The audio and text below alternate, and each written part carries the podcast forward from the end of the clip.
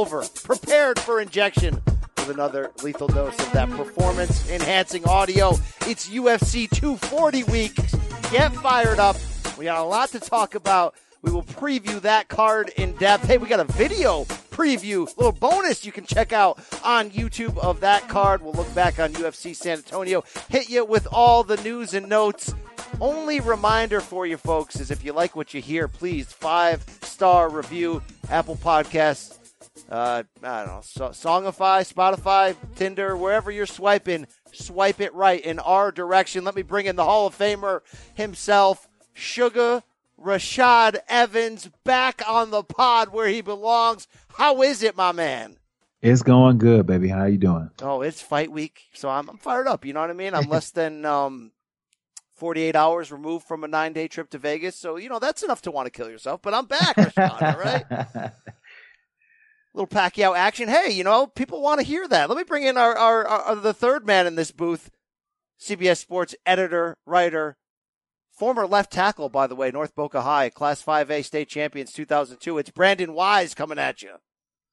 What's up, BC? Maybe one day you'll get all those facts correct. All right, former, yes, okay. Uh, fellas, uh, I know this is an MMA pod. We got a lot of Edmonton coming at you, 240, Frankie Edgar, Max Holloway, all that good stuff. Uh, Rashad, you popped for Pacquiao this weekend, though? I was ringside. I called it an instant classic. Did you get them feels across your TV screen? I did. I got those feels, man. I was just absolutely blown away. You know, from the start of the bell, Pacquiao just looked to be on a different level. In and out movement, progression on his punches, uh, just seemed to, to to have it figured out. And no fear, no fear of getting to the exchanges, taking a shot, none of that. Uh, you seen a pa- Pacquiao that looked like the Pacquiao before he got knocked out Yes. by Marquez, you know, and, and that that was a surprising Pacquiao to see because before the fight, I was like, uh, I don't know, man. This Keith Thurman, he's he's too big. You know, he's got the reach, he's got the youth, that that youth.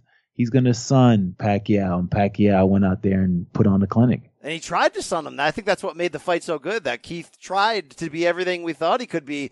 Pacquiao was just better. Hey, Brando, score one for the old guys, right? Rashad going to the Hall of Fame. Your boy BC living it up on birthday week, going to turn 41, and now Pacquiao. This is tr- it happens in threes. Greatness happens in threes, Brandon. It does, it does. But you also didn't ask Rashad how he scored the fight. I Oh, wanted to hear oh, his oh, take about your you. your scorecard on that fight, BC.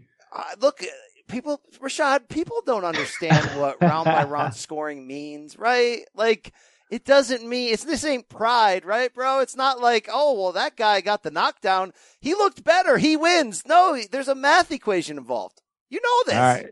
Yeah, yeah. So what was your math equation towards the end of the fight? look, by the end, when you total it all up, I had it seven rounds to five for Keith Thurman. So people want to say, oh, you're blown. You're horrible. You're an American Yankee. I got, got that. I got a lot of go kill yourself on, on Twitter. Look, there are things like bad scorecards, right? Uh, our, our friend Adelaide Byrd, 118, 110 for Canelo in a fight that everyone pretty much had Triple G winning. That's a badass scorecard in a, in a bad way. Um, I scored it seven to five, as did all three judges, mind you, in a fight that we're all like, you know what? This is a great ass fight. Was I the outlier? Yeah, but like, let's not take away my, uh, my, my journalism license after this. I mean, come on, Rashad, right? Yeah, yeah. We won't take that away. I mean, we we might get you some glasses though. Wow, oh, come Like- on. Well, here's the, you know, you sit so close one sometimes you're not brainwashed by an announced team telling you how That's great true. Pacquiao That's is. true. That's true. I, I I didn't sit closely, so if I would have watched it closely, I might have. Nah, I don't think so. Oh wow! Well, you know, but- here's- Br- But you're also people- not wrong, BC, because the announced team was pretty favorable towards Pacquiao Well, that's for the the, entirety of that fight. Rashad, the, what you don't understand about hecklers. Oh, you, you actually might. I mean, you've you've you're, you've you've done great things. When you do great things, you get hecklers. Um, they don't. They never score the fight. Everyone who complains about scorecards never actually score the fight. They had a couple beers. They watched it. They saw Manny bloody the guy's nose and knock him down. They're like, of course he won twelve to zero. You know what I mean? I, I- whatever, whatever. This is an MMA I hear you. podcast. I hear you, BC. I hear. I hear that argument for Yeah, sure. What, I are you- hear what are that. you guys trying to do to me? This is let's talk some MMA, of course, uh, in a second. I want to talk to you though about uh, it's almost football season. I know Brandon Wise moves for that. Rashad, you a big football guy? Oh, I love the football. I love the football. I love the Buffalo Bills. Oh wow, that's a, that God, I'm a- sorry. the Buffalo. Don't don't you guys do Wow. it. Don't you do it. Don't He do had a good run. I mean, you know, there was a good run there at one point, but uh, yeah. Oh gosh. Oh gosh. So you you may have broken the curse. Uh, You know, you're a borderline Buffalo guy, and you've won a championship, so you're alone in that city, right? it counts. All right, that was not fair. All right, uh, what I'm really trying to say here is, uh, Rashad. Um, I always like to ask people. I used to ask King Mo about his days as a uh, big time Texas high school football receiver. What did you play high school football and what position? What are we talking about here? I did. I played a tailback and strong safety. I was actually pretty good. I was actually pretty Oh. good. Uh, it, it was. It was. We we went to the state to the state semifinals and we lost in the state semifinals. And after the state semifinals, I was like, you know what? I'm done with football. You know, I had a great game. I got like MVP of that game for offensive MVP. And uh, it just wasn't enough. So after that point, I was like, you know what? I played my last football game, but I do miss football. You're a big ass tailback. I mean, Wise, could you imagine this guy coming up the middle? Yeah, no, thank you. What were, were you in high school? Were you like 5'10", 5'11"? I was about five five ten. Yeah, that's and you were probably thick. Yeah, I, I got. I was like at one, like at one ninety five. I mean, Yeah. for high school, that's Yeah, a big running back. So yeah, no, thank you. I'm Um, not tackling that. Little No. known fact, Rashad, that uh, Brandon Wise, the uh, the all regional left tackle that you're sitting next to, uh, coached in high school by NFL great Keith Byars. Not many people know that. Okay, I didn't know. I did not know That that. is I did not know that. Did not help him take his talents to the second level, though. All right, but speaking of football, guys, training camps are here. Football is back, and the Pick Six NFL podcast from CBS Sports will be with you all preseason, just like they've been in your podcast inbox every single day throughout this entire offseason. I want you to join host Will Brinson daily. That means every time you wake up to catch up on the latest news, analysis, fun from around the league with an added fantasy and gambling twist. Make sure you're ready for the 2019 NFL season and download and subscribe to the Pick Six Pod anywhere audio is found. All righty then. That's it, guys. It's time to talk MMA. It's time to talk UFC San Antonio. And we will in a second after a word from our friends and sponsors. Dig it. New CBS Sunday. You collect rewards, right? This is how I make my living. When something is lost, Everyone's looking for something. he finds it. You strong swimmer? So so. So so. So so's okay. Justin Hartley stars. How you survive? You make quick, smart decisions, and you never let panic take the wheel. Sounds cool. It is cool, actually. Very cool. Tracker. New Sunday on CBS and streaming on Paramount Plus. And we're back. BCB Dubs and the Hall of Famer himself, Suga Rashad Evans and Rashad. San Antonio this weekend. Who stole the show in your eyes? Man, uh, you know, I I got to have to say it got to be Edwards. I think that that performance that he did with um with uh my- RDA. my, mind's going blank. RDA was, was absolutely amazing. I think that you know because I, he used his size perfectly, but then on top of that, he used his grappling ability, and it was just a smart fight. And to be able to do that to somebody like R, RDA and to hold him down and and to be able to keep that pressure on an RDA who doesn't fade, uh, it, it showed a lot. You know, I was I was definitely impressed with Edwards. Five round unanimous decision, eight consecutive wins in the welterweight division for Leon Edwards. Uh, I'll tell you what I was most impressed with the the poise, the smoothness. I mean, this was sort of a reborn RDA. This ain't this ain't washed Rafael dos Anjos. This was a guy whose mindset was still centered upon being a two division champion and coming for that welterweight crown. And he was fresh off a win over Kevin Lee. That was not only impressive that I did not think that would happen. He won me back over. And you know what? He was good in this fight. He had the 70s porn mustache. He was bringing the heat. But Rashad, Leon Edwards was like, like it was like a maestro con- controlling an orchestra just so calmly the movements stinging RDA when he got too close never really going for a finish, but mixing up the grappling, the offense, the lead elbows. I mean, it was like he didn't realize he was in a fight. He was just effing around out there. Yeah, it, it, was a great, smooth performance, you know. And and the thing that I I really liked about Edwards' performance is that he found a way to use a lot of fit in positions, like the clinch positions, to kind of jam things up when RDA was starting to get some momentum. That was smart fighting to me, and I think that was the reason why we weren't able to see, you know, RDA really start to put a lot of combinations together. RDA did a lot of good things in this fight, but when it came to just putting uh, combinations together to get a momentum, he could not do it. And a lot of that was because Edwards always found a way to, you know, find a way to end up in a great dominant grappling position or be the last one in any particular combination and made it look like he was winning the combination. Uh, Brandon, what do we do with him in the crowded, the crowded ass welterweight rankings? Because it's like on one hand, this performance makes him look like a title challenger tomorrow. But dude, Get, take a number at the deli counter, right? Get in line right now. I would say he's got to have another fight before he gets into this title talk just because we need to see it again. You know, like we've seen him do these great things now. What is it, four or five times in a row? How about eight? I'll get, how about eight? all right. Eight. But I just, I don't know. I, I, I know you guys are impressed by the victory. To me, it's just kind of like, okay, he he's another he got another win over somebody that we've seen the elites just dismantle. You know? Whoa, whoa, whoa! What are you talking? RDA yeah. slander will not be allowed on this podcast. Okay, what did what happened when Kamaru Usman fought him? Yeah, but no, no, be, be, but what? But what? Hold on. What what happened when Colby fought him? Okay, but those are the th- top three guys. Yes. The top three guys. Yes, that... he's elite. Those are the elite of the elite. I think Edwards is on his way to being an elite fighter.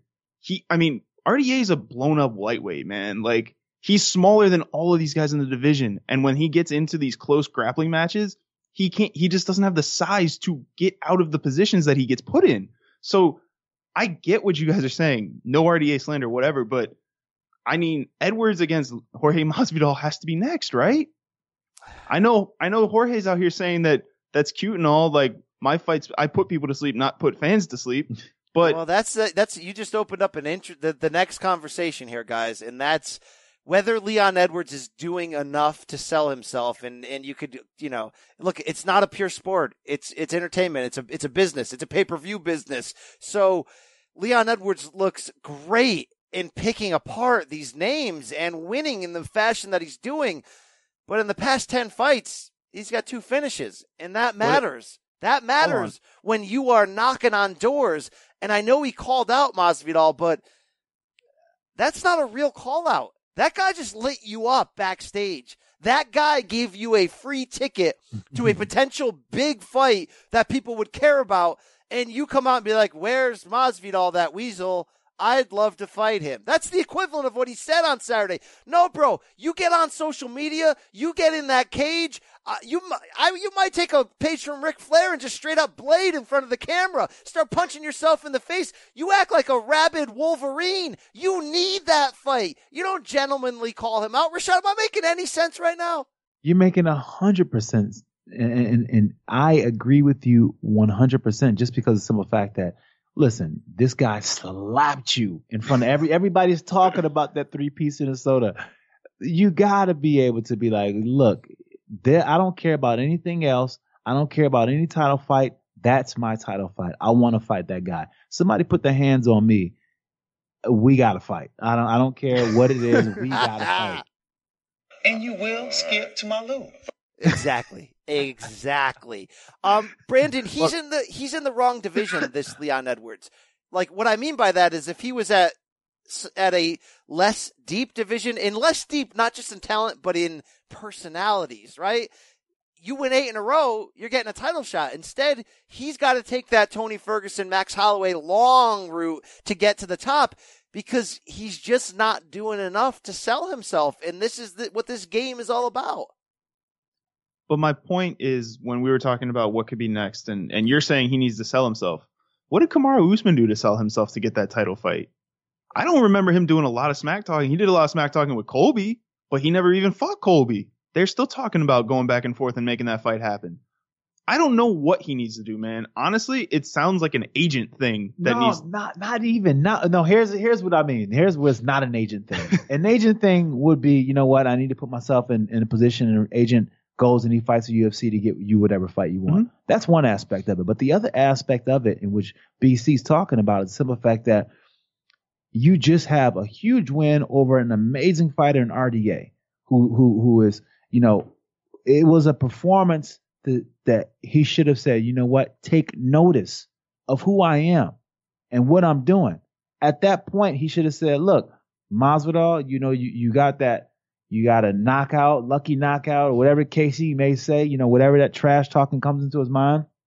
But look, you're not gonna get that on me, or and, and just and just talk on along those lines because that's what everyone was watching the RDA fight for to see what he was gonna say after the fight, Yes. you know. And it was kind of like, ah, I watched all that and you didn't say anything really, So, you know. Rashad, we can criticize that, and I'm glad that you did that. I'm glad that I did that. Can we criticize that he didn't seem to go for the finish against RDA? That he seemed to be content. And, and this is why I ask you if we should criticize, because because you, you can ask yourself, like he beat RDA thoroughly, like he beat him like five rounds to zero, thoroughly. A great fighter who had a pretty good game plan. Really was too small in the end. Brandon wasn't wrong on that, especially against a six-two welterweight in Edwards. But did you see Edwards look to really put that exclamation point down? Um, I, I seen him do it at times, but I, I did I did see you know what you're saying. You know, I mean, he he- was he was he didn't look as if like he was slamming on the gas to go for the finish. No doubt about it. I think that at some point when he felt like he had control of the fight, he looked to go out there and just control the fight and to uh you know maybe get some maybe get some time in the octagon and land some some shots. You know, some, sometimes fighters do that. Sometimes fighters are in the octagon like you know what I got. I, I need the octagon time. I haven't been in here for a while. I want to work on some things, and they just use that time to work on whatever they want to. And you know that that could have been the case, but not for nothing. RDA is a hard guy to get up out of there. I mean, he's not. You you, you, you take Colby Covington, you take Kamaru Usman, and all these great fighters that we just spoke about, and those guys had a hard time getting up out of there, even with the fact that they dominate him the whole fight. Yeah, no question about it. It's it's it's interesting because Brandon, you did bring up a good question of well, how did RDA? I'm sorry, how did uh, Usman? How did Marty, if you will, get that title shot? Well, look, when Woodley was on top, the division didn't seem as deep because he had beaten so many guys. Sometimes the division needs a recharge. Plus, all conspiracy theory, your ass. UFC never liked Tyron Woodley. They're just trying to get somebody in there to beat him. I said that. Not you guys. I did. And he did beat him. So that's almost a problem for Leon Edwards because even though the storyline is great, should he end up getting a Kamaru fight from the standpoint Leon Edwards hasn't lost since he lost to Kamaru Usman. The problem is they're both kind of the same fighter, not in terms of style, but in terms of they have more substance to their style than their personalities do. So UFC will not go out of their way to give us an Usman Edwards fight that probably won't sell. They would be much more apt to use guys like Colby, Askren, Masvidal, etc. So I think Masvidal and Edwards, that idea, that's the worst case for Masvidal here because that's a tough fight. You just saw what Leon Edwards did to RDA.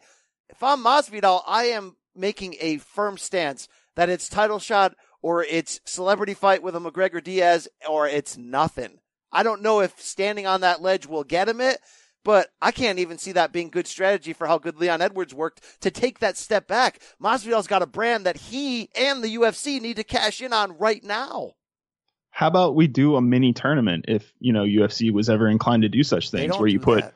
you put Colby, Tyron, Jorge, and Leon in a tournament. Four of them fight. The winner of that fights Kamaru. That's Yeah, very uh, that- Coker Rebney esque. Dana yeah, and that, it would right? make sense, but no, let's not do that. Let's have let's make more weird fights Dana that don't make don't any do sense. that. I'm the boss. I'm the boss.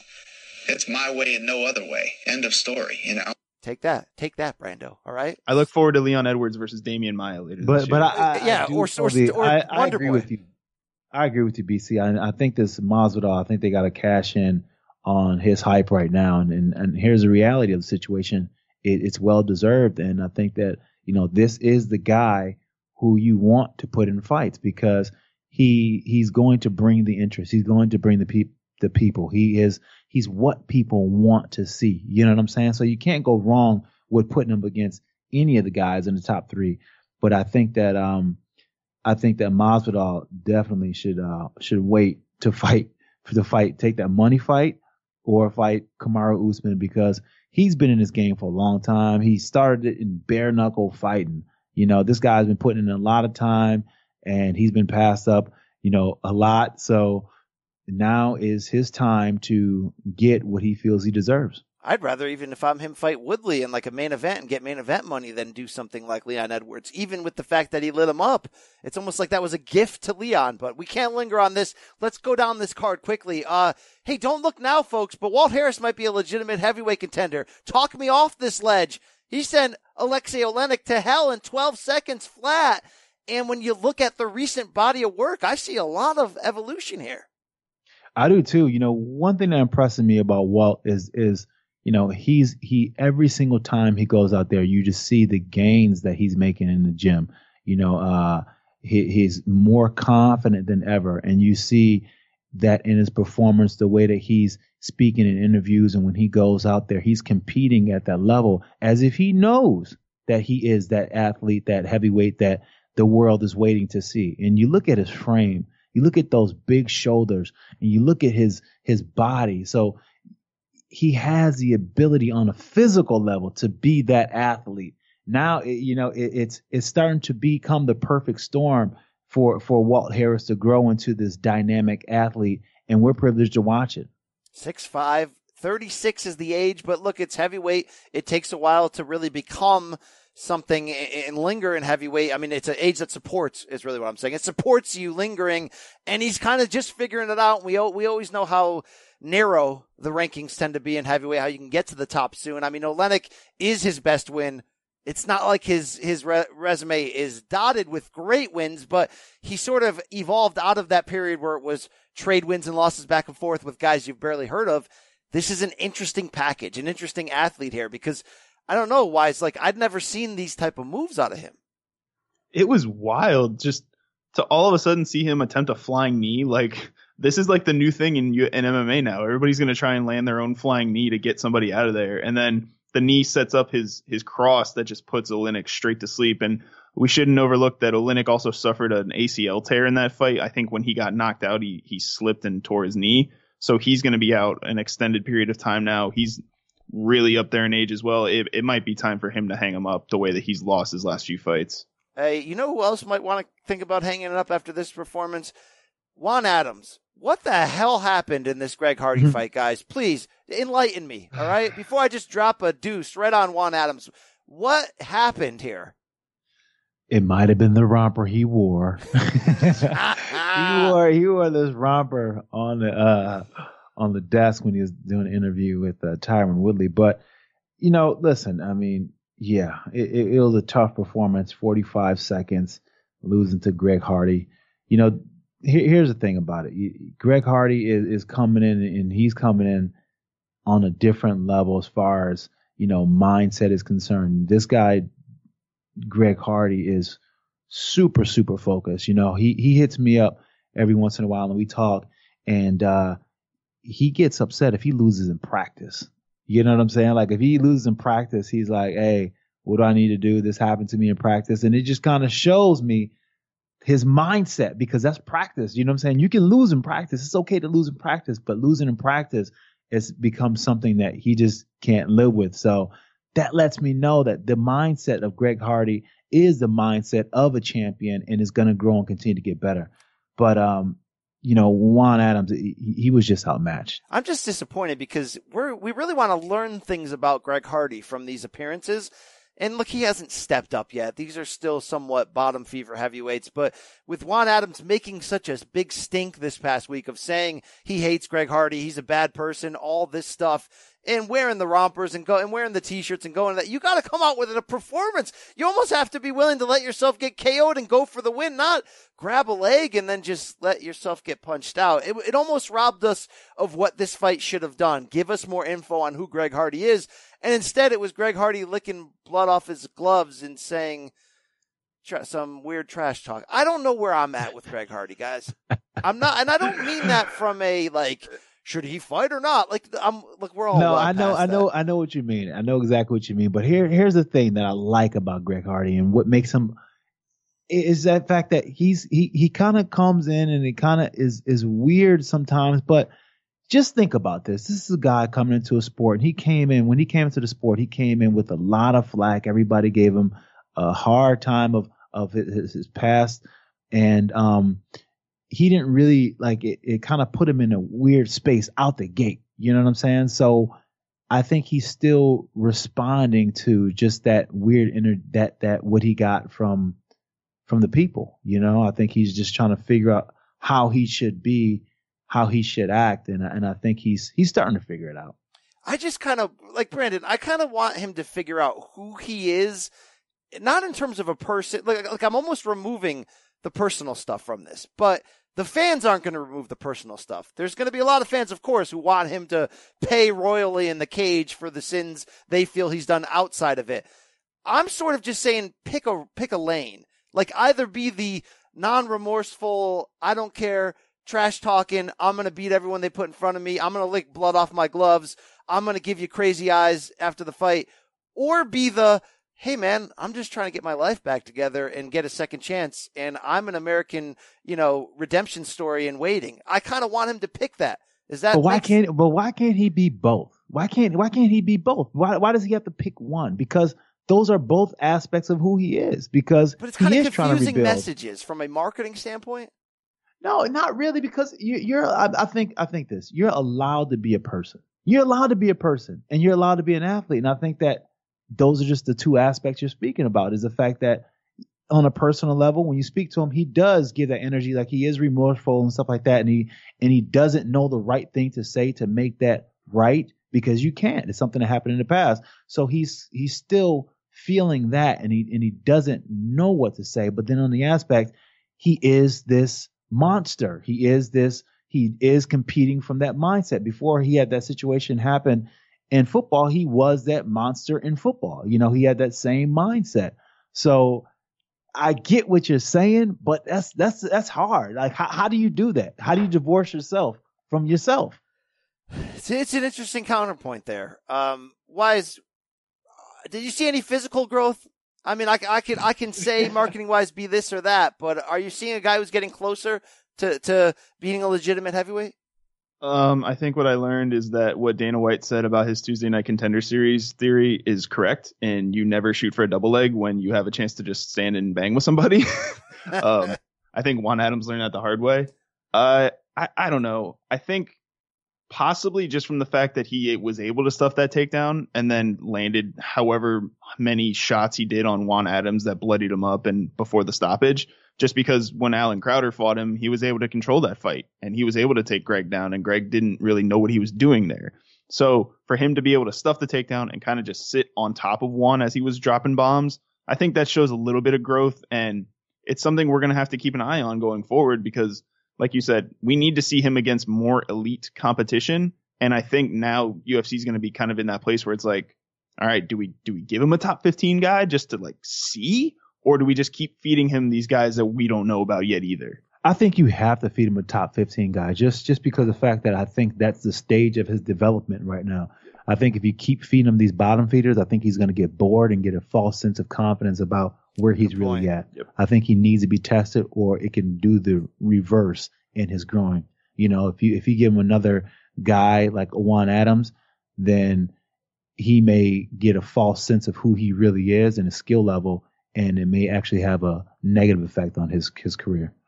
It's it's all interesting. It's all polarizing. We can all want him to be who we want him to be, or we can just go out there and watch him and see what he becomes. But I don't know. I feel like I'm getting two different vibes from him at the same time, and maybe maybe you're right, Rashad. Maybe it's just a complicated situation that he's walking out at the same time, and I can't put that head on and know what that feels like when so many people are judging you and hating you and you are trying to move on with your life. So I will give him certainly that respect. I mean, I want him to be a thing. I think it's interesting to have celebrity crossovers when somebody looks like they actually can be a legitimate fighter. I mean, I think that like this this ain't CM Punk. You know what I mean? Like right now it's closer to a CM Punk situation, but you see real potential for a to be a real fighter and he's young enough and certainly in the right division where Rashad, correct me if I'm wrong, but he may actually F around and beat a top 15 guy just because of that natural explosiveness. Absolutely. And, and just the explosiveness and the intensity. You know, this guy is super intense. And when it comes to fighting, attitude is huge. When it comes to competing in general, attitude is huge. And he has the right attitude for competing. He, he, pumps himself up the right way. He goes out there and you look in his eyes and he looks like he is ready to go out there and do the work, you know? So I, I see a lot of upside in this guy and I see why the UFC, they're, they're, they're, they're bringing him along the way they are. So I do see the growth in him, but I think the truest growth for him is just going to be when he fully gets comfortable with where he's at on a personal level and where he's at in general. You know, I think that he's just, you know, still trying to find the right words to say I'm sorry, you know, for whatever happened. Fair point. Uh, moving on, this lightweight bout from this card, guys. Uh, if the biggest winner on this card was Leon Edwards, the second biggest may have been Dan Hooker. Fantastic performance, just over two minutes, taking the soul of James Vick and sending him to a third straight defeat. Brando, I'm going to throw it right at you because you're a James Vick guy. So you took this L pretty hard. But tell me I'm not looking at a legitimate future title contender in Dan Hooker, and I'm not unaware that we're talking about a historically deep division at lightweight. I think that's probably closer to where it is at this point. You might be right on Hooker, but man, if you look at those names in front of him right now at lightweight, I I just don't see how he's gonna get there before it's like 2021. You know, like I I feel I, am just I'm just sad. Well, let me let me pin it on you. Is this more of Hooker look great or your boy Vick It has fatal flaws. What is this? I think of? I think it's the latter. I think Vick's got some really bad flaws. Like we we've been joking about it that head movement is a big problem, but like it showed very much so on Saturday night when Hooker didn't even look like he was trying to set much up on the top. He was still attacking him with leg kicks. And then all of a sudden, a, a straight cross or a straight across his face just catches him and he's down and he's out cold. So I like Hooker. I think you're right that he could be there at some point, maybe in the next year or two. But I think this is more of Vick. Somebody exposed Vick, and now Vick's like issues are are more abundantly clear to everybody in the division. I, I totally agree with what you said. And, and and here's the thing about it. Here's here's my thing with Vick. I feel that, like you said, you know, somebody exposed one of his weaknesses, and now everyone is following suit.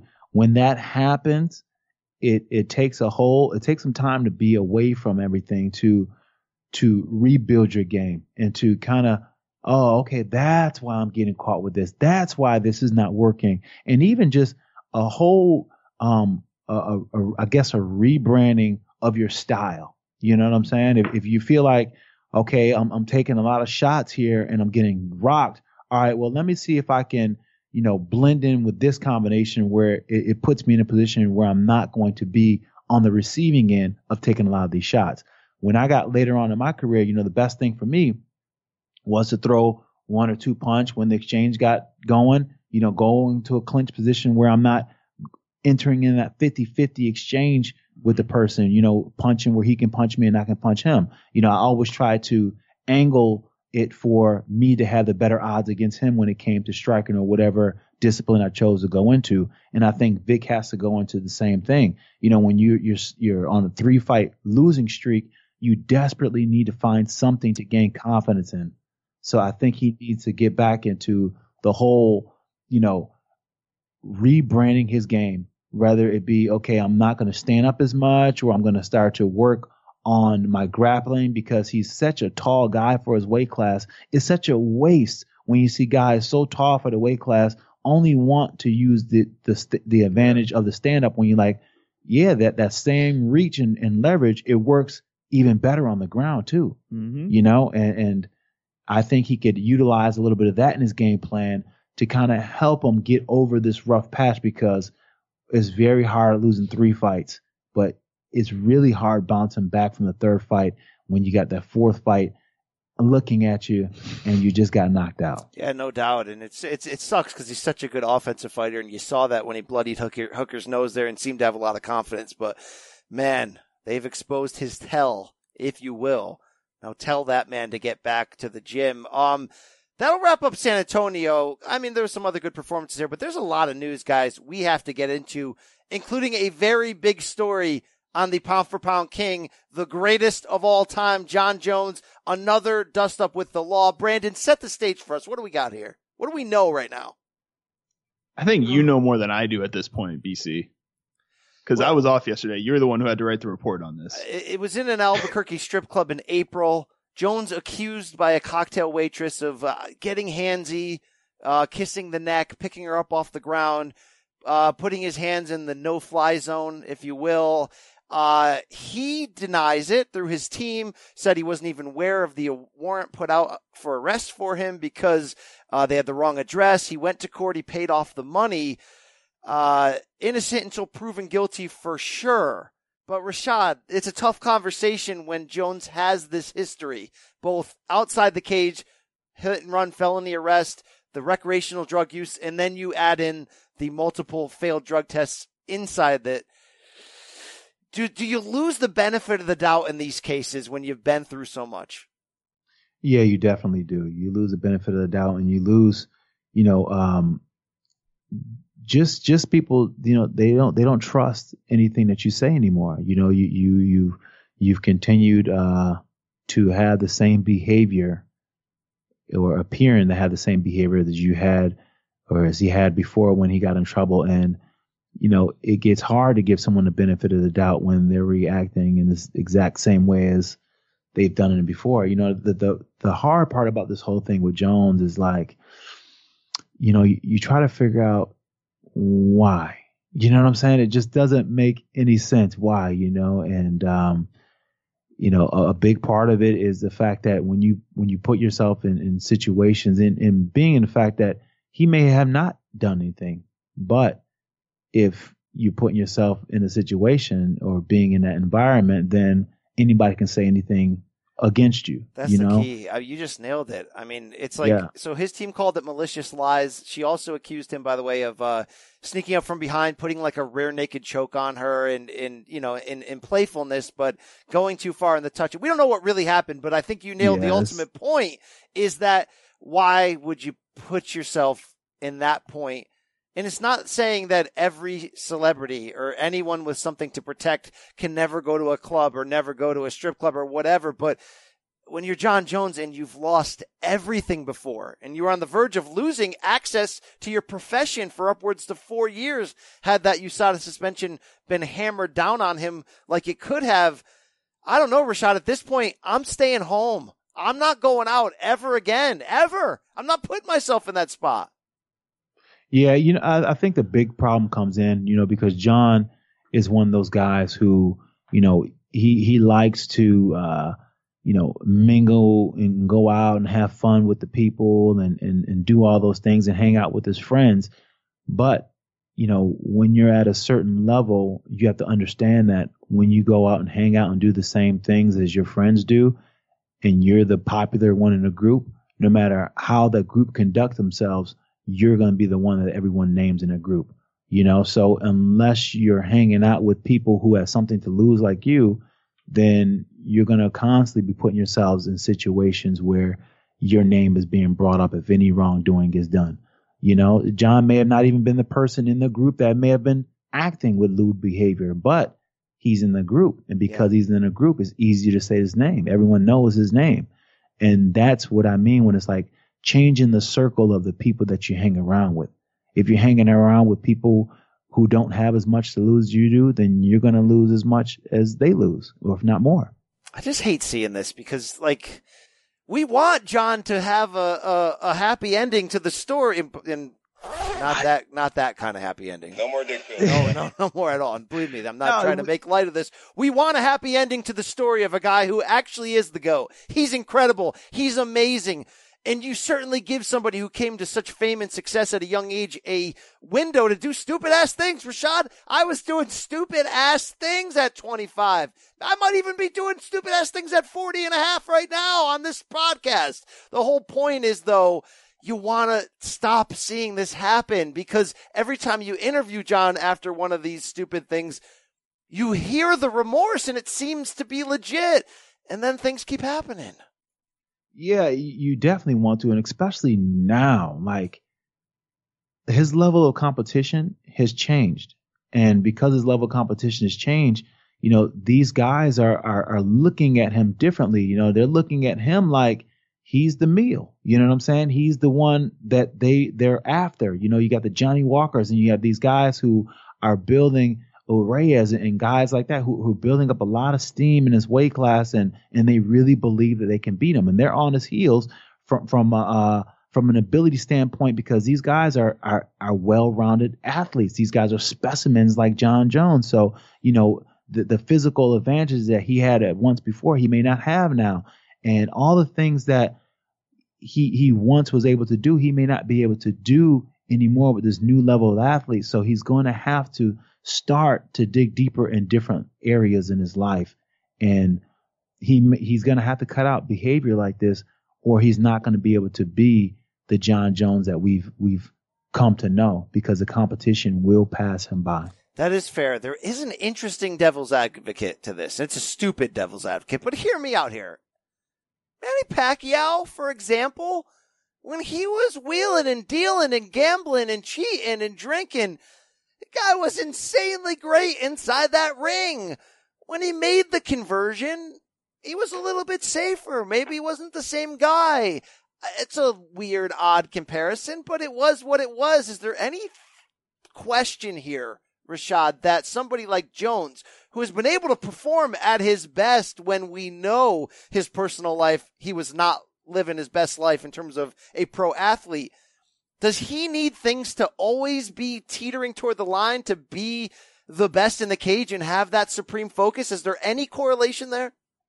Yeah, I mean, there is definitely a correlation there. Some some athletes need a pinch of center in their life in order to compete at the best. You know, I I know a lot of athletes who need to have that that double life in order to compete and have that edge. They they they they need it. They need it. They need to take that risk. But here's here here's the parallels that you have to understand. When you when you're taking risk in the octagon, the risk just doesn't come when you're in the octagon. You're taking those risks in your personal life. You're always taking these risks. So risk doesn't come to you as something new just when it comes to the fight. You've always lived risky. And I think that's one thing that we we see with Jon Jones. He fights risky and he lives risky. You know, he lives the way that he fights. Yeah, no doubt about it. Jon Jones, get your together. I'm waiting for you. Hey, Brandon, in Jon Jones's multiple tweets on Monday denying all of this, he did say he'll be back in December and he will win, and the haters are trying to tear him down. Uh, who's he going to fight in December? Gun to your matchmaking head here, Sean Shelby. Who you got, Brando? Uh, DC?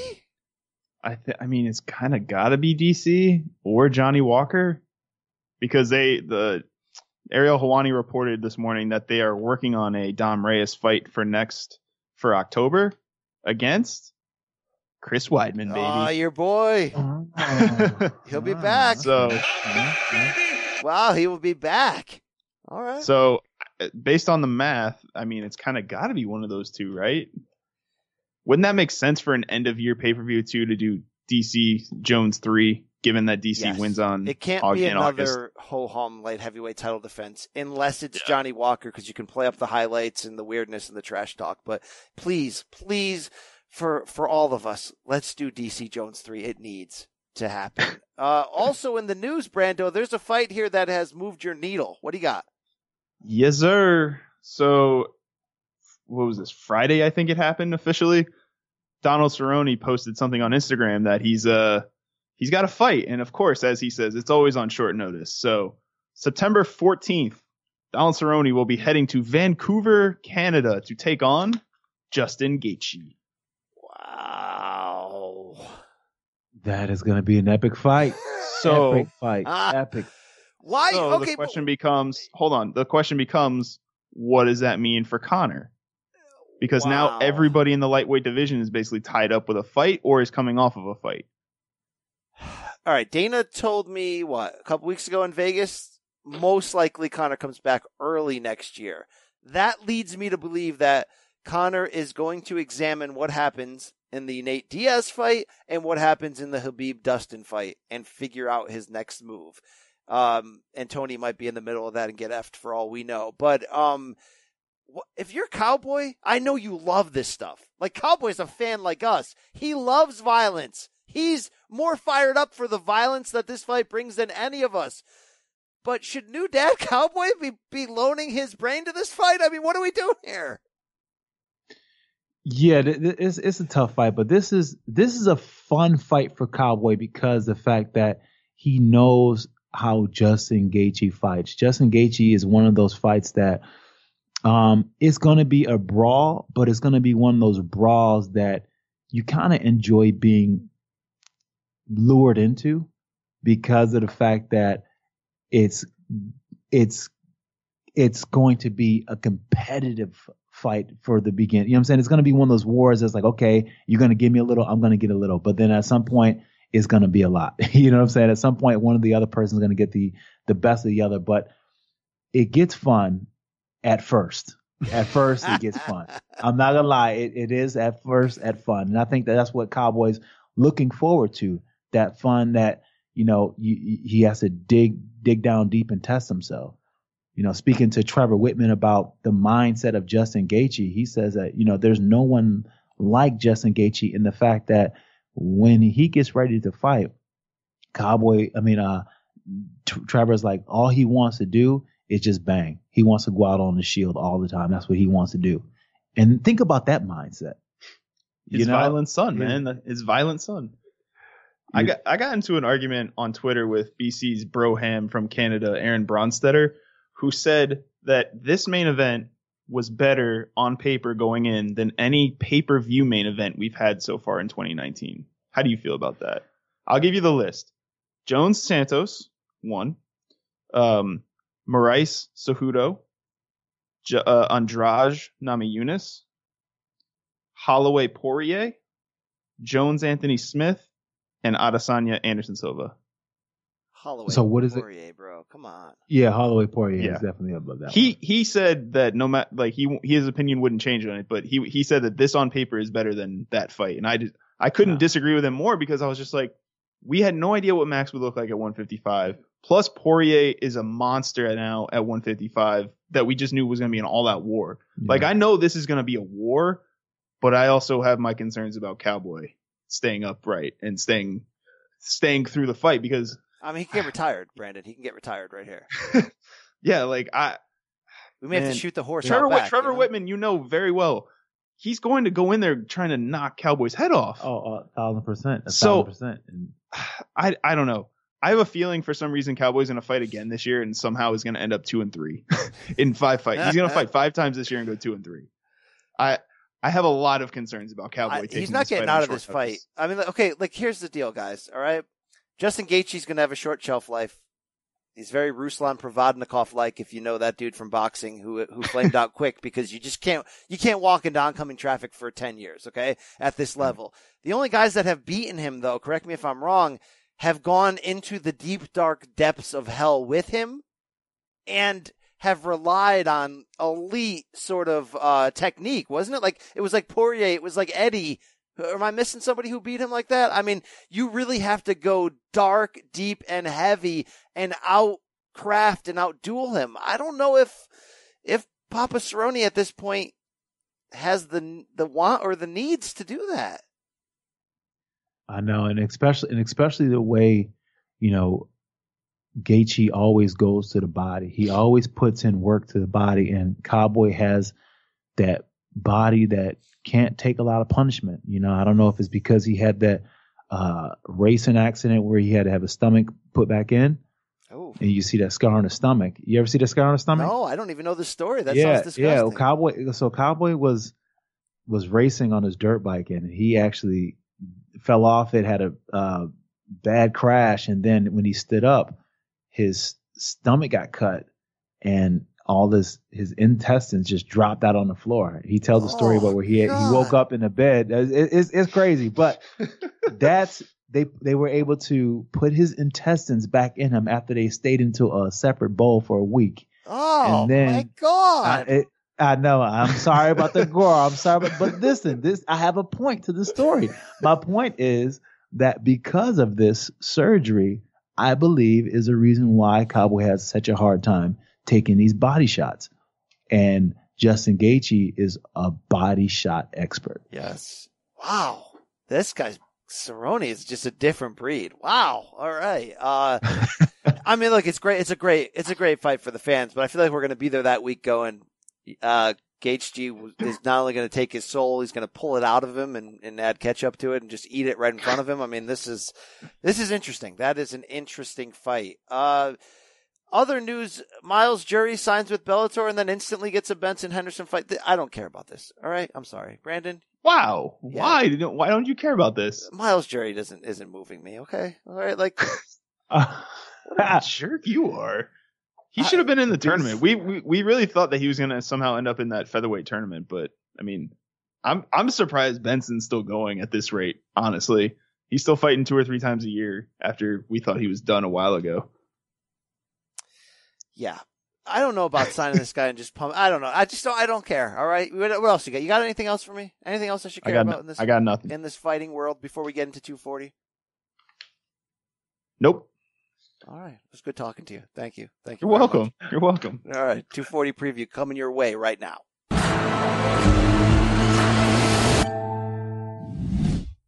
Oh, yeah. It's the State of Combat podcast on CBS Sports with your boy, the Brian Campbell, and the UFC Hall of Famer, Suga Rashad Evans, coming back at you. Preview time, UFC 240 this Saturday in Edmonton, Alberta on pay per view. Rashad, we got a top heavy card here. Two fights we need to see. How you doing, bro? I'm doing great, man. Those two fights you're talking about that we need to see are some exciting fights indeed. May not be the deepest card we've ever seen from the UFC. I guess you can call it an in between pay per view, how that goes. But this is on Canadian soil. And Rashad, correct me if I'm wrong, but in 2013, you traveled to Winnipeg, of all places, to take on the great Dan Henderson. Is it true what they say about Canadian MMA fans? Is it just different across that border? It is just different, and especially in winter peg, as they call it. You know, uh, the Canadian fans, they give a different energy. You know, they don't get a lot of fights out there. So when they get the fights out there, they're very excited and they bring that energy to the fights. And you can feel it once you hit the arena. Well, if you are listening to our podcast right now, the audio version of the State of Combat, we invite you to check out this video preview on YouTube as we break it down. UFC 240 coming right at you. Rashad, we start right at the top in this main event. Heck of an interesting fight from the idea of storylines. Featherweight championship on the line. Max Holloway defending against the legend himself, the former UFC lightweight champion Frankie Edgar. I mentioned storylines though.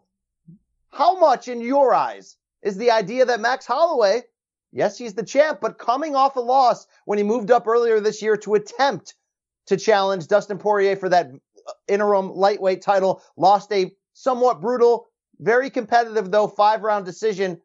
How much should we be leery on the lookout of what kind of Max we see this Saturday? Well, this is the best possible max that Frankie could fight, meaning the fact that he's not coming in off that high, not coming in off that indomitable spirit, not coming in off that that that run that he's been on. You know, he's been knocked down a bit. Uh, you know, he's been able to, I guess, mentally get around the fact that you know of his loss and being able to face it and say all the right things. But there's a different actually being inside the octagon. When you're inside the octagon and you're in there with somebody who, uh, you know, he, he knows that you lost your last fight and, you know, he, he wants to put you in those positions where you start to doubt yourself again. You know, the, the, that's what Max is going to be facing. And he's going against a guy in Frankie Edgar who's a veteran and, and really good at implementing his game plan and exposing people to, to, I guess, you know, fight out of their game plan. And, and, uh, that's one thing Max is going to have to get back to. How does he get back to that same Max that we've seen, the one who, you know, throws those combinations like he does and put people into their trick bag? Yeah, it is really interesting because let's not forget here. It was just what a year ago where we were a little bit concerned about Max's health going forward. You know, he had pulled out of back to back fights.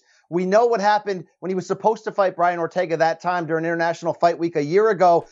Unexplainable in terms of how he pulled out. He slurred his speech on that TV interview.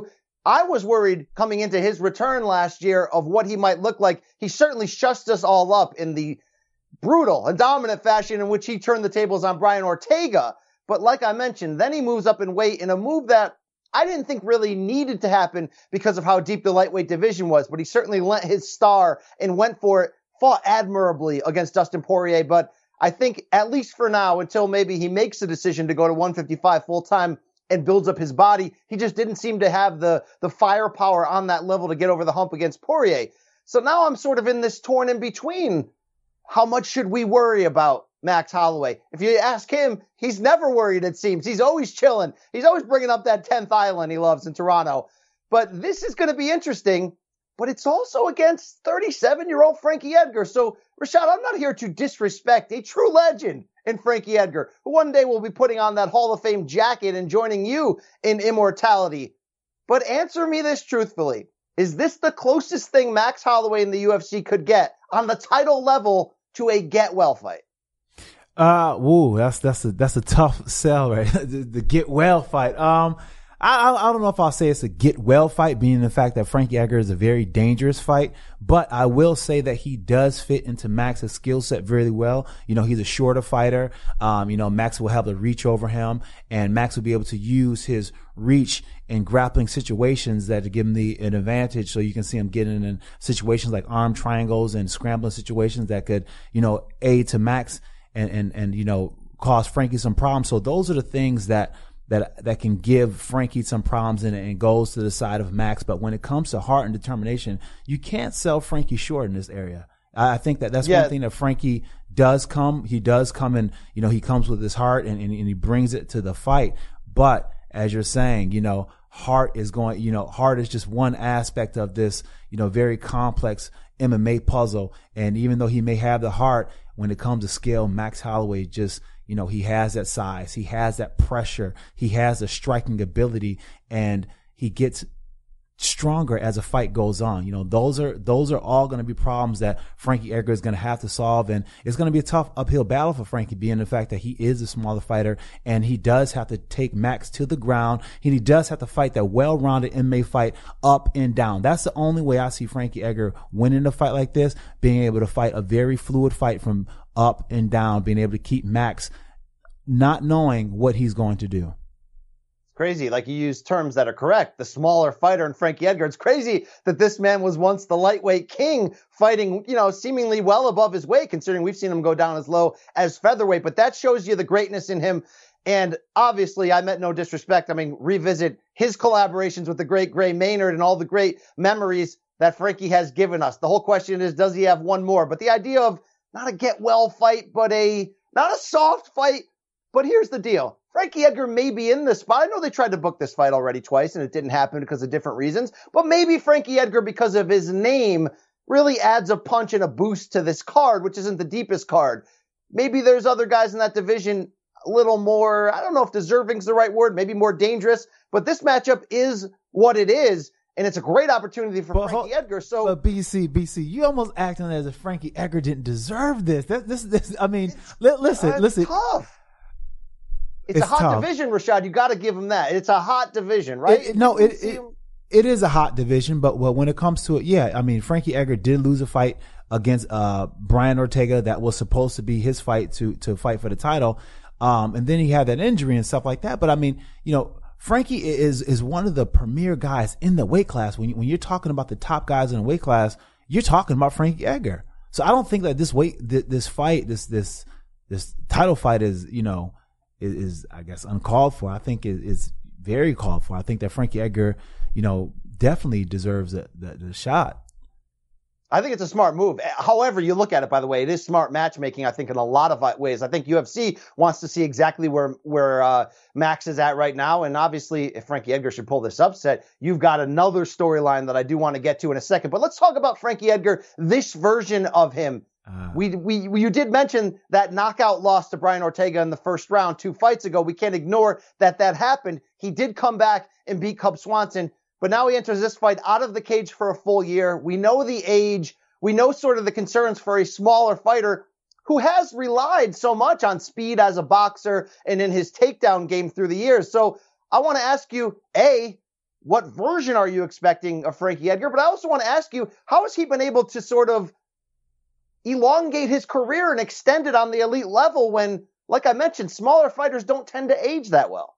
Well, let me start with the last one. Uh, he's been able to, to stay consistent and been able to stay in the game for so long just because he doesn't stop. You know, I trained with Frankie Edgar for a couple years in New Jersey and Frankie Edgar has a work, uh, regimen outside of his training camps that allows him to be able to, uh, stay, stay active and ready when it comes time to him to fight. So he's not allowing himself to get out of shape. He's always in shape and that allows a fighter to stay, uh, I guess ready but it does cause some problems when it comes to the wear and tear on the body, which you've seen him have to take some time off for the injury.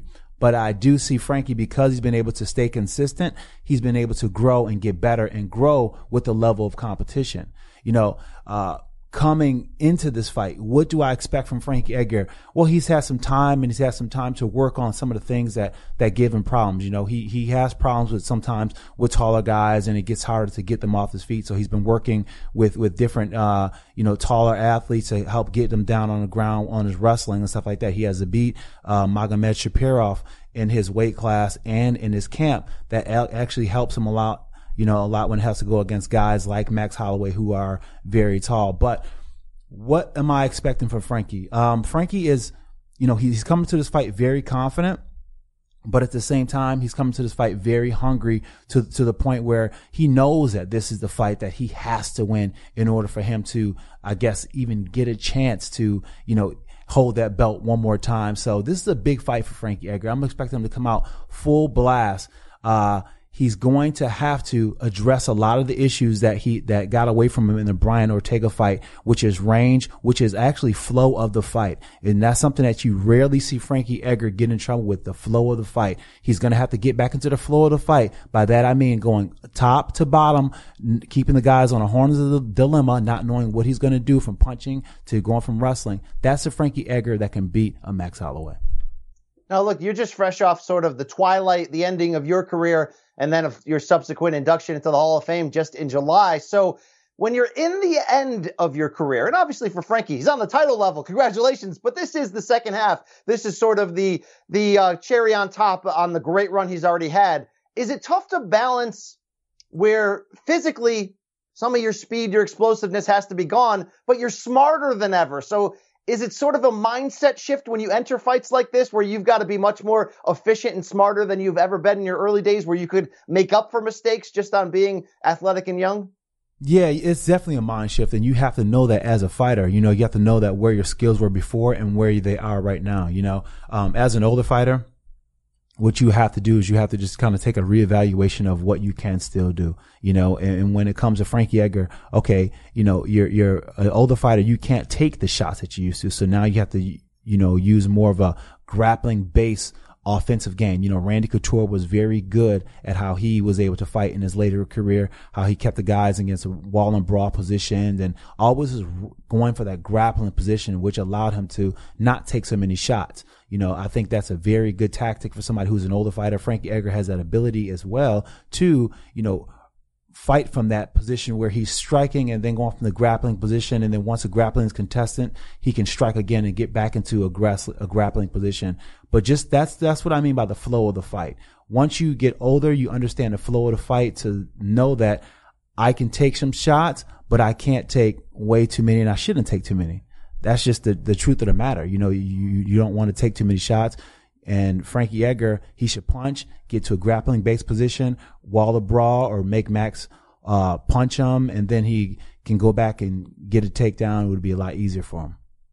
We certainly know what's at stake here for Max Holloway. He wins. It's business back at featherweight, same as it ever was after that one off at lightweight. There's certainly a group of strong contenders on the way up. The Alexander Volkanovskis, Brian Ortega reloading, Zabit. I mean, there are some names that are coming if Holloway's going to extend this reign at 145. But Rashad, before getting off of this fight, we have to talk about what would happen if the great Frankie Edgar did pull the upset Ooh. because I like to say there's a difference here between being a legend, which Frankie Edgar, former lightweight champion, given us so many great wars, so much courage and heart, already a legend. This is gravy. Congratulations on a great career, Frankie. See you in Vegas one day.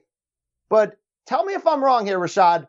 The difference between legend and all time great upper room territory.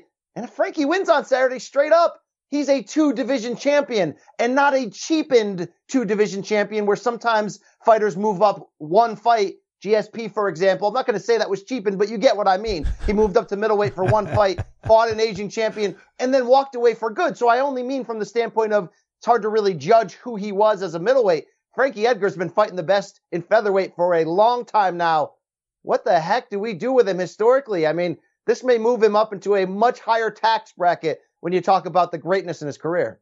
Absolutely. I think if he wins this fight, I think it goes to show, you know, uh, the the legacy of Frankie Edgar and, and what he's been able to do. And I think it goes and puts him on the, the the, the scale or I guess the, the same plateau as you would say some of the greats as, as the Demetrious Johnson, as the Daniel Cormier, as those, those champ champs, you know what I'm saying? Those, those guys who, who, who went out there and, and continue to raise the bar of what it means to be a champion. You know, Frankie Edgar does have that, in my opinion, even without having the belt because of the fact that, you know, he's been able to stay so competitive even in the weight class once he dropped down. It's so hard to stay ranked as long as Frankie Edgar has been in the UFC. He's been in the, the top 10, the top five at 155, dropped down to 145, and he's been in the top five there his whole entire career there. So it's been, you know, a guy who has, has may have not tasted the gold for the second time, but he's been putting in gold winning performances.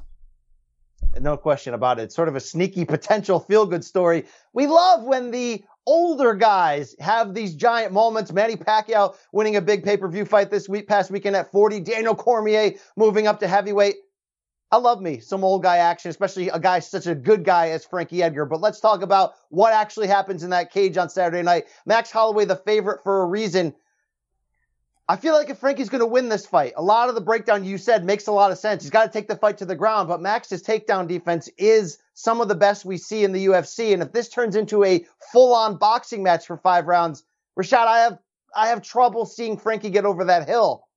I don't think he gets finished. But I think this is one of those clean, comfortable five round wins for Max Holloway where Frankie makes him work, but you know who's the taller, longer, younger, at this moment, more superior fighter when all is said and done. How do you see it? Well, I, I think you have a lot of good points. You know, I think the biggest concern for me is the fact that, you know, Max, once he gets dangerously moving forward with those punching combinations coupled with his reach and just his ability to fight with that free form and, and, and by free form, I mean just taking whatever the opponent throws at him and just throwing it back at him in a way that the opponent never sees coming. I, I think Max has the ability to, um, to, to, to cause a lot of problems for Frankie just on the initial getting in. What I see Frankie being able to cause Max having some problems with getting to the ankles, that stop and go motion, um, just being so quick. I think those are the things that Frankie's going to have to be able to do. Uh, with all that said, um, I think that Max is going to go out there and, and, uh, implement his game plan. You know, I, I love, I love Frankie Edgar and, uh, I, a big part of me is pulling for Frankie. A big part of me is pulling for Frankie. But if I'm just putting my analyst hat on here and, and not going with the whole friend thing, um, I, I would I would say that Max Max gets this one. Stoppage decision? Nah, I, I, I would say I would say I would say decision. I would say it's going to be. I would say it's decision. I think that Frankie's going to be uh be able to contest, and Frankie's going to be able to put some problems out there for Max, uh, hard problems for Max to solve. And I don't think Max is going to be able to solve them to the point where he finishes them. Uh, but I think that he will get a decision. All right, we mentioned this was a top heavy UFC 240 card this Saturday. That co-main event is very interesting when we look at former women's featherweight champion and one of the greatest fighters in MMA history, Cris Cyborg Justino. First fight back since losing her title to Amanda Nunes in December taking on upstart Felicia Spencer. A lot of things going on around this fight, Rashad, when you look at the great cyborg is on the last fight of her current UFC deal. With a win, does she come back and re-sign and get that rematch with Amanda Nunes, which would do big business and would really have a lot we could still learn from it?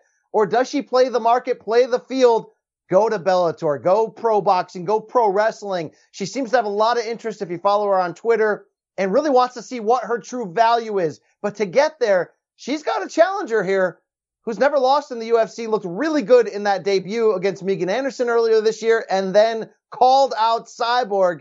You got her, Felicia Spencer, native of Montreal, in her home country here. How close on paper is this fight in your eyes? It, it's it's a really close on paper, but it's more close. You know, if you take a off paper, you know, the emotional content of the fight is, is closer to me because of the simple fact that this is a cyborg have we, we've never seen before. We've seen her, you know, being the dominant fighter who coming into a fight and having most of her opponents beat before she even enters the octagon. But this is a different cyborg. This is a cyborg who's coming in off a loss, a devastating loss at that. Now as somebody who's have suffered some devastating loss, the next fight is always the hardest fight. Now she's stepping in there with the Felicia Spencer, who's coming off a great debut and who is an Invicta champion and who believes that she can win. Matter of fact, she called Cyborg out. So this is, this is, it's, it's, it's a different type of, of fight for Cyborg. You know, now, now she's once again the hunted and, you know, we seen what happened when she was a hunted before with Amanda Nunes. It didn't turn out so well. So for her, it's going to be, you know, a lot of overcoming that Amanda Nunes fight, a lot of overcoming those those skeletons in the closet that she had to deal with on an emotional level from those fights, you know, and and then to couple that off with, with the fact that you know she hasn't been on the best terms with the organization, she doesn't feel like she's getting the support from the UFC, you know, and she's been looking at the options outside of the UFC. So that to me spells a lot of discontent. That to me spells a lot of unfocusedness when it comes to the task at hand. You know, I, I could be totally wrong. This could this could propel her to make her super super focused. But when you have so many of these things just coming together, to me, it just creates the perfect storm.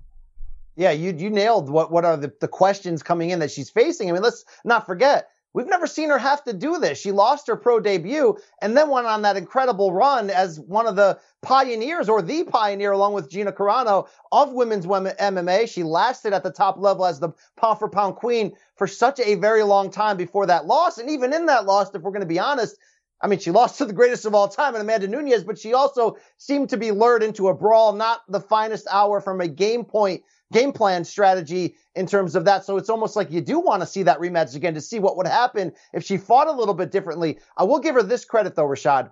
I love watching how athletes respond to defeats, especially big time stars in the fight game who have so much built up, so much confidence, so much, you know, aura and legacy around them. I always say this about Conor McGregor his how he handled that loss to Nate Diaz the first time around at UFC 196. People should watch a video on that in terms of of saying the right things, having the right mindset, wanting to come right back into a rematch. What I saw in Los Angeles in December covering that fight, UFC 232, Cyborg was as humble and honest and open. She went to the press conference afterwards, you know, and you never know if somebody gets flushed out in one round like that or do they want to face the truth, face the media. She willingly and openly did that and said, look, like I wasn't trying to go undefeated. I lost my pro debut. I was just trying to be the best. I got caught in a brawl. I tried to win it. I lost. I'm going to come back even stronger. So having seen that, it does give me confidence into who she is entering this fight. But there's a lot of unknowns on the flip side about Felicia Spencer. She was just the most recent Invicta featherweight champion. Cyborg, the first ever Invicta featherweight champion. So a little bit of odd Invicta history there. But do we really know how good Spencer is? Does Felicia Spencer know how good she actually is? Are we going to say bye, Felicia, on Saturday, or is this the beginning of a new player in this division and maybe Cyborg taking a step out? A lot to think about here. Absolutely. And Felicia Spencer is somebody people should definitely get excited for. I mean, when it comes to jujitsu in the game and top pressure, and, you know, I think that she stands uh, head and shoulders above a lot of women in the division just because of the simple fact that when she gets women to the ground, she puts a pressure on that, that you, you, you rarely see in women's MMA. And not only does she put the pressure on on top, she has great control to land some devastating ground and pound. And her ground and pound is devastating as well, too. So these are aspects where, where, where we really don't see Cyborg in. You know, we, we got some, we got her going against someone who can take her down to the ground and put her into a whole world where we, we haven't really seen her, you know, uh, at, you know, and, and now we have somebody who can dominate her in that area. So it's going to be uh, interesting to see how does she respond to that? How does she respond to, you know, having someone with, with such a, a strong, uh, level of, of grappling over her. You know, so normally in, in, cyborg fights, you know, she's she's the dominant one in almost every aspect of, of, of the fight. And uh, it's going to be interesting to see how Felicia Spencer is able to implement that very dominating, heavy style grappling game. And then, and then here's another thing. She's, she's excited. She's excited to be there. She wants to be there. She's got that newness in her eyes. When a young athlete has that newness on their eyes and you're the next in line, you better watch out and you better bring a little extra intensity just to deal with that alone because they haven't experienced what what what you know what cyborg experienced or or anyone in that position have experienced yet. So for them, it's it's the biggest moment of their life, and they're coming with uh, that energy. You just nailed that part because if we're honest about Cyborg's run in the UFC, there hasn't been people that have gone out of their way to want to fight her. There's been a lot of people pulling out due to injuries or just outright avoiding her. I mean, Germaine de Randamie, for whatever reason uh, you want to say in the end, whether it was fear of of improper drug testing or not. She gave up the title to avoid fighting Cyborg. So it's different when you're fighting a Tonya Evinger, a Yana Kunitskaya, if I pronounce that correctly, who are just sort of there because they got the opportunity and there's no one else. Felicia Spencer actually looks like somebody who's hungry, has skills, wants to be there. But you nailed one key part. You, you never want to call Cyborg a front runner because she's not, but she's been in the front running away from most of her opponents throughout her career, typically in boxing matches inside the cage. I can't even remember the last time, Rashad, I've seen Cyborg's takedown defense or, or let alone her her grappling game be a part of the narrative. I mean, am I missing uh, in my short memory here recent times that somebody's tried to expose her on the ground? I don't, I, I can't remember somebody even getting to that point. No, you're, you're absolutely right. And then when she has been on the ground, sometimes those exchanges haven't always, you know, gone her way, meaning the fact that her positioning hasn't always been what it should have been to get out of those exchanges. Sometimes she just kind of gets gets out because she's strong, you know. And I'm not trying to take anything away from her game, but if there is one aspect of Cyborg's game, it would be the grappling. And and and I've always said that. So now she's with somebody who can grapple at that level, and it's going to be a tough test for her. But I, I, think the biggest test for her is just being able to harness her emotions in order to get that performance that we're used to seeing from her. Uh, quick sidebars, Rashad, in your heart of hearts, at peak Ronda Rousey, like peak, like blowing through, I don't know, Cat Zingano in four and a half seconds, whatever it was. If they had made that super fight and found a middle weight, who would have won that, Cyborg or Rousey back then? When when basically Rousey had that one thing that we're saying we don't see Cyborg have to defend. Yeah, I, you know, I would I would definitely have to say um, it's close. It's close. It's really close because at that point, Rousey's stand up wasn't what it was towards the end that made her really confident. But one thing that was good is that clutch on the ground, her knowing how to find a submission anywhere you put it. So with that said, I would I would have to say a young Rousey who who really really believed in herself. The young Rousey who believed in herself was was how how dangerous was a young Rousey, Rousey who believed in herself? She was super dangerous. That is true. Coach Edmond to the house. Wow. Yes. All right. Uh, Rashad, interesting bit of note here. Felicia Spencer is going to pull the upset. Her coach, they're telling me in my ear, is the silverback himself, Ooh. Seth Ooh. Petruzelli of pink hair fame, of knocking out Kimbo Slice with a jab, and Gus Johnson saying the biggest upset in martial arts history.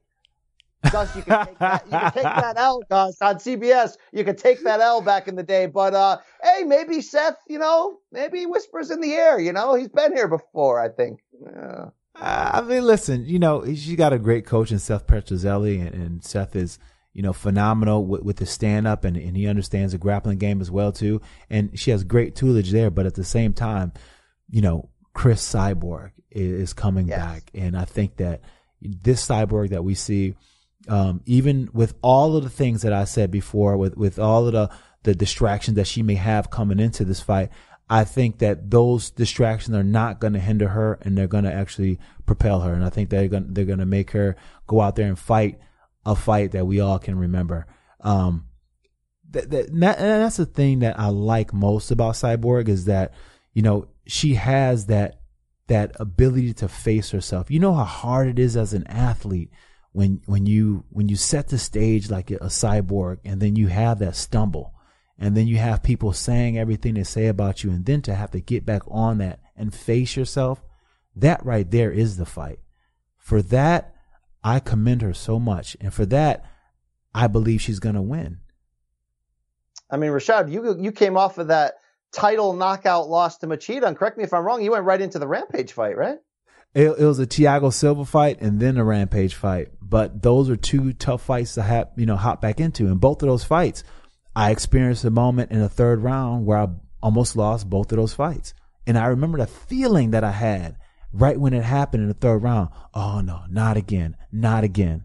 And that's and that's the trauma that happens when when you, when you when you have these fights where you get knocked out in devastating fashion. You feel good, and then it's the moment in the fight where you get caught, and then all of a sudden you start to have these flashbacks of what happened last fight, and you're like, oh, not again, not again, not again, and then that's when you yeah. can go into a shell.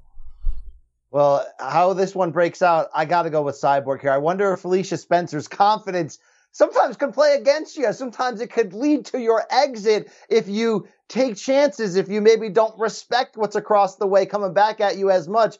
I just feel like for Cyborg, yeah, she may have options outside the cage. I hope she gets a chance to really cash in. She's been a great ambassador for the sport. But to me, the fight in terms of legacy is running Amanda Nunes, the greatest of all time, back and Rashad potentially beating her. So you can say, Hey, Amanda, you're fantastic. People thought you were the greatest of all time for a short season, but I've always been the greatest and I'm going to prove it to you. To me, if that's ahead of her on the highway, looking out at the distance, she's going to focus. She's going to take care of Felicia Spencer and she's going to resign and come back. That's me talking for her, but that's what I'd like to see. I, I totally agree. And, and, and, what you said is pretty much the way I, I think, because the simple fact is this there's not that many blockbuster fights for this women division. And now you have two great athletes in Amanda Nunes and another in Cris Cyborg where we can put them back together again and have another great fight. But I think that Cris Cyborg's story needs to be told more. I think that people need to understand who Cris Cyborg is. And I think if they got behind her with a little bit of media, with a little bit of press, and really got people to learn about who this person is because you don't really know who Cris Cyborg is. No one really knows who Cris Cyborg is. I got a chance to uh, hang out with her a couple times and get to spend some time with her, and I was kind of blown away because she was one of the sweetest persons that I ever met in my life, and it was and, and I was blown away because I, I I didn't I didn't see it. I didn't see it coming. So I think that if they got behind her more, told her story, I think they would get a different response on how much people would uh, receive her and how much they can actually package and sell her. Absolutely. I feel like there's almost like a Fedor aura with her, but the closer we can get to her, the more you see of her, the more you like. So those are the two big ones. Let's check out the rest of this main card with our picks here, Rashad. Um, give me one reason to stay here or I'll turn right back around. Give me a fight I should care about this Saturday on UFC 240. Check it out right there. Okay, okay. I, I, like that the Neal and, and, and the uh, the Price fight. I think that's going to be uh, a, a, great a great fight. You know, uh, on both of these guys, they they both have a lot of squabble in them. You know, I've been Niko Price is is one of those guys who who definitely who definitely has has a lot of star potential, and then you have Jeff, Geoff Neal, who is is one of those guys who's on a, what five fight win streak. I mean this this guy's definitely got big opportunity, huge opportunity. Absolutely. I mean, buried on this preliminary card, I don't hate that flyweight bout. By the way, Pantoja against Deiveson Figueiredo. Uh, that that should be some some high flying on the ground, if you will, if that made any sense. Probably didn't. But that's our UFC 240 preview coming at you from the great Hall of Famer himself, Suga Rashad Evans. I'm Brian Campbell. As always, if you're watching the video version of this, check out our State of Combat podcast every week on CBS Sports, separate episodes for boxing, mixed martial arts, and pro wrestling. You won't want to miss it. Uh, Rashad, you got any message for the people heading, heading into 240 here? Uh, no, no, no message. Just, um, be ready to watch the phenomenal Max Holloway get down with Frankie Edgar. I think that is going to be a phenomenal fight. Uh, it's hard to pick a winner in that fight, to be honest. You know, I'm a Frankie Edgar fan, and you know, I a big part of me is pulling for Frankie, man. But uh, it's, it's, gonna be a good. It's gonna be a good one. It'll be worth watching. Maybe some old guy magic. We will find out. Thanks so much for watching this State of Combat coming at you in your ear hole. This time on camera. Enjoy. Thank you.